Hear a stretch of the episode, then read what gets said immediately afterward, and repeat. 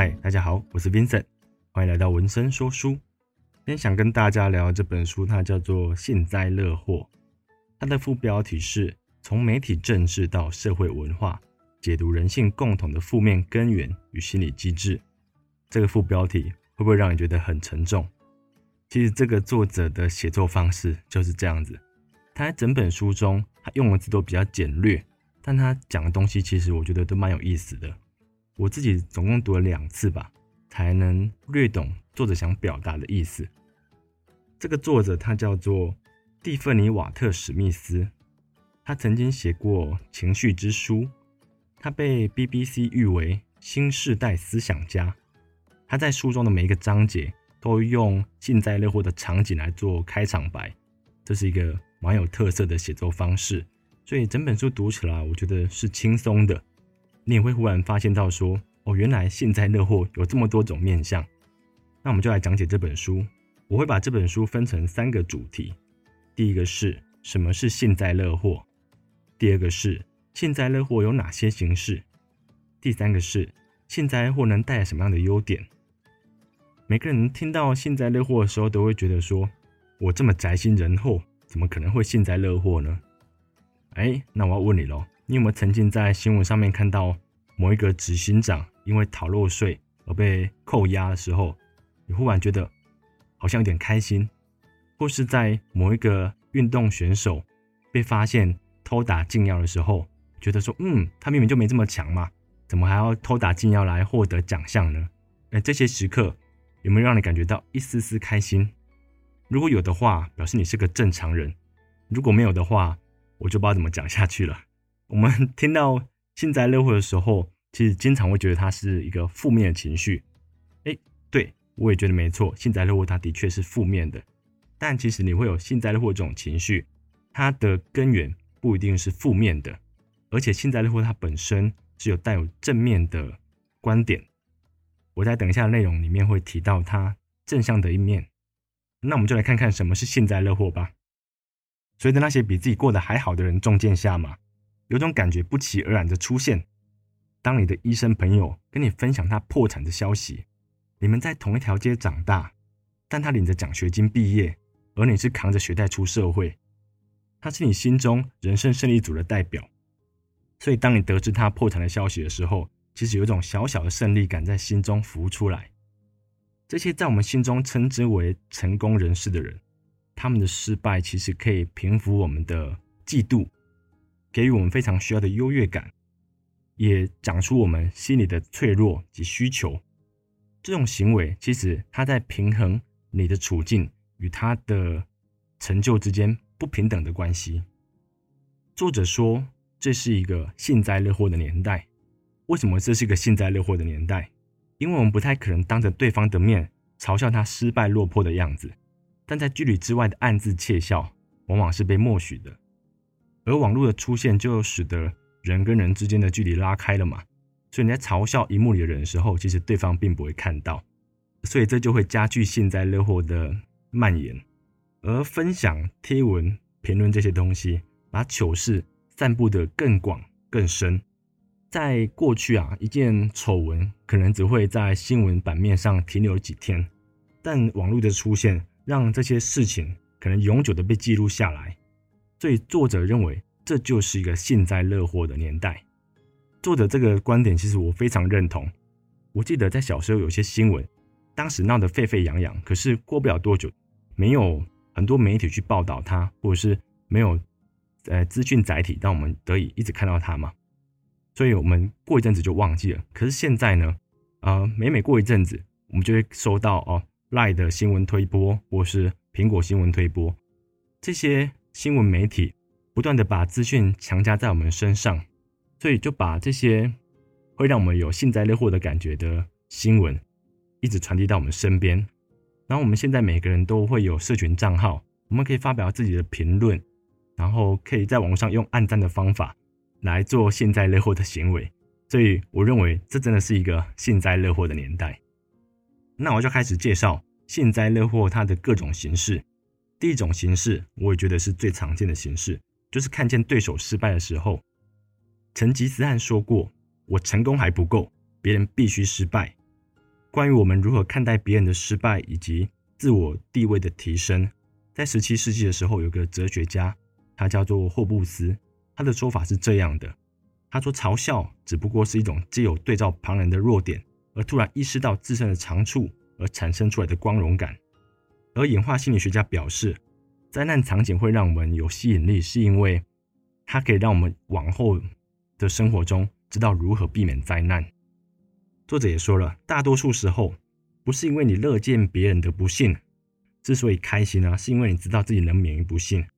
你看到新闻有人因为炒股票而被扣押，你就想想说，哦，自己虽然穷归穷，但是因为没有去做一些非法的手段，所以我们过得好好的。我们可以免于不幸，所以我们有获得一点点幸灾乐祸的感觉。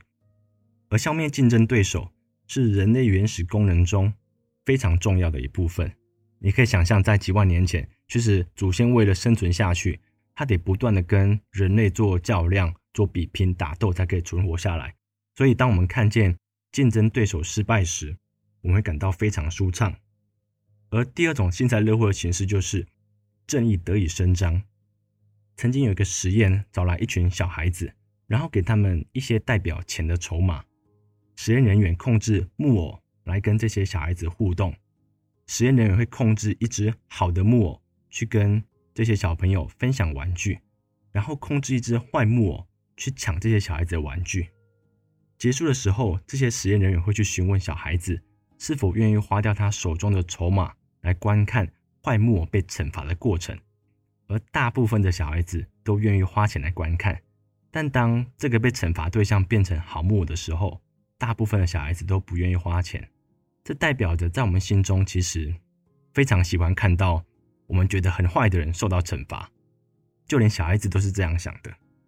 然后在正义得以伸张这一种形式当中，有一个很特别的特质，就是同质性的问题。假设你今天是一个有小孩子的人。你会对那些性侵孩童的罪犯更加恨之入骨。如果你的家人曾经受到司法不公，你会在看到恐龙法官的错误判断时愤愤不平。所以，当这个性侵孩童的人或是这些恐龙法官遭受到制裁的时候，你会更加感到幸灾乐祸。所以，这类别的幸灾乐祸，它其实有属性的问题。当那些被惩罚的人可能会危及到你自身的时候，我们才会幸灾乐祸。这是我觉得在这个类别正义得以伸张里面算是比较特别的特性。那我们讨论下一个，包着安慰糖衣的幸灾乐祸。你现在模拟一个画面，当你受挫的时候，有一个年纪稍长的同事过来告诉你：“我吃过的盐比你吃过的饭还多，你需要更多磨练呢。”这种幸灾乐祸往往出自于自身的傲慢。我们以为这种安慰的话可以平抚对方的不适。但却往往让对方感到更深一层的不爽。这类的幸灾乐祸很容易发生在职场或是父母对小孩子当中。其实要停止这类的幸灾乐祸，要的只需要更多的同理心。我们站在对方的角度想，当对方受挫时，他需要怎样的鼓励，而不是卖弄自己。这我觉得就是要解决包着安慰糖衣的幸灾乐祸的办法吧。我们要介绍下一个社会比较。我觉得这是一个很常见的幸灾乐祸，因为说实在的，我们是一个很爱比较的动物，对吧？我们买一个东西的时候，都会想说这东西有没有比别人更好看，所以我们才会买。你一定在家里听过说，某一个亲戚在某一个科技大公司工作，或是某一个表哥考上了台大。为什么这样的社会比较会层出不穷呢？可能是因为我们活在一个不可避免与他人比较，并借此衡量自我的世界吧，呃，这就是这位中很常见的社会比较。我再介绍一个更深层的向下的社会比较。在一九八零年代，心理学家威尔斯他提出“向下的社会比较”这个词，他的意思主要是讲述我们会借由跟处境不如自己人做比较，来借此提升自尊。你会不会在跟朋友聊天的时候，常常提到那个找不到工作的朋友？或是在被医生告知你过胖的时候，想到朋友圈中还有一个比自己更胖的人。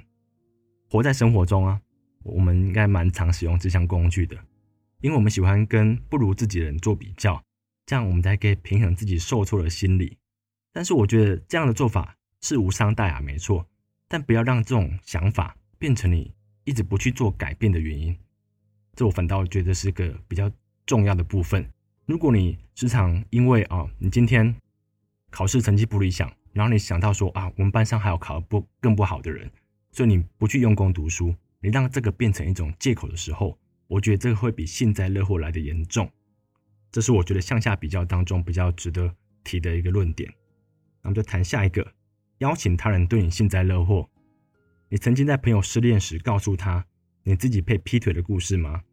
或是在同事被主管气哭的时候，你讲出自己曾经被羞辱的经验。其实这些过程啊，你无非是在告诉对方，挫折这种事情其实发生在全世界每个人身上，你只不过是其中之一而已。我们会拿出自己不堪的过去来告诉对方说，不只有你会经历失败，我也会。这种做法会让对方平复自己的内心。这其实是幸灾乐祸。全部形式当中，我觉得它是比较正面的形式，它的本意其实是好的，它是想让对方对自己幸灾乐祸，但最终的结果是希望双方都可以达到一个快乐的终点，所以我觉得幸灾乐祸形式当中比较正面的一种。最后一种形式，对公众人物，在新闻上面，某个明星被爆出嫁入豪门之后，老公背地养小三，或是某个运动明星被爆出有偷窃前科。这些新闻爆出的时候，我们之所以会有快乐的感觉，其实大部分时候啊，都是因为它验证了我们心中的一些小声音。我们会觉得这些人根本不够格坐上那个位置，他们只是凭借这些小手段坐上去的。而这些新闻爆出来之后，就验证这些想法。这也是我们喜欢看娱乐新闻的关系。而媒体啊，其实知道我们大众喜欢看这类新闻。我们也时常跟朋友斥责这些报社说：“为什么要去跟拍这些名人、跟拍这些公众人物呢？”但每每新闻一出，我们还是会捧场观看。这就是为什么媒体还是不断的在追逐名人，然后我们一边斥责，可是一边买单。所以公众人物的隐私问题才会不断的出现在台面上面。这些其实就是书中谈到的幸灾乐祸的形式。那我接着就要来谈。幸灾乐祸的优点，幸灾乐祸可以让你发现自己内心的声音。你是否想赢过那些你乐见他受苦的人呢？他是不是有某项你羡慕的条件？当你去检视这些幸灾乐祸的根源，就可以发现深埋在内心的感觉。如果今天真的很不幸，别人对你的错事而幸灾乐祸时，其实你可以告诉自己，之所以别人会对你幸灾乐祸，这代表你在他心中也是个对手。你的某些条件是他梦寐以求的，所以他才会在乎你，他才会对你幸灾乐祸。这是当你被取笑时所能得到的一点慰藉。上述这些其实就是幸灾乐祸的优点了。我自己看完这本书，觉得啊，我们时常想到幸灾乐祸这种情绪，大部分来说我们会觉得它是一个负面的。但如果你去检视这些行为啊，其实你可以发现它的利益。不一定是恶意的，因为我们不太可能在对方遭逢亲友离世或是人生低潮的时候，我们去幸灾乐祸，而多半是因为他们在炫耀时出糗，或是他们在得意洋洋的时候吃到铁板，这时候才会引起我们的幸灾乐祸。所以这就可以证明了，其实幸灾乐祸并非完全出于恶意。就像我们刚才提到的，我们甚至愿意让别人对我们幸灾乐祸，来平复他的不适感。我想在最后把今天的重点再统整一次。幸灾乐祸的形式有：看见对手失败的时候；第二个是正义得以伸张的时候；第三个是抱着安慰糖衣的幸灾乐祸；第四个是社会比较与向下的社会比较；第五个是让别人对我们幸灾乐祸；第六个是对公众人物的幸灾乐祸。而幸灾乐祸有哪些优点呢？第一个是，他可以发现内心的声音；第二个是，当别人对我们幸灾乐祸时，就代表我们是个对手，我们还是很不错的；第三个是，他可以拉近你与群体之间的认同。如果你对幸灾乐祸这种情绪想更多一层的了解，那我觉得这本书它只有两百多页，是一本很有趣、很迷人的小书。幸灾乐祸可能有一点反社会，但它却是你跟群体拉近的工具。证明了，就算我们在失败者联盟当中，我们依然不想孤单。幸灾乐祸，它是微妙且卑鄙的，就算它是人性的缺点，也是我们必须面对的缺点。如果你想更了解自己，今天就到这边，谢谢你们。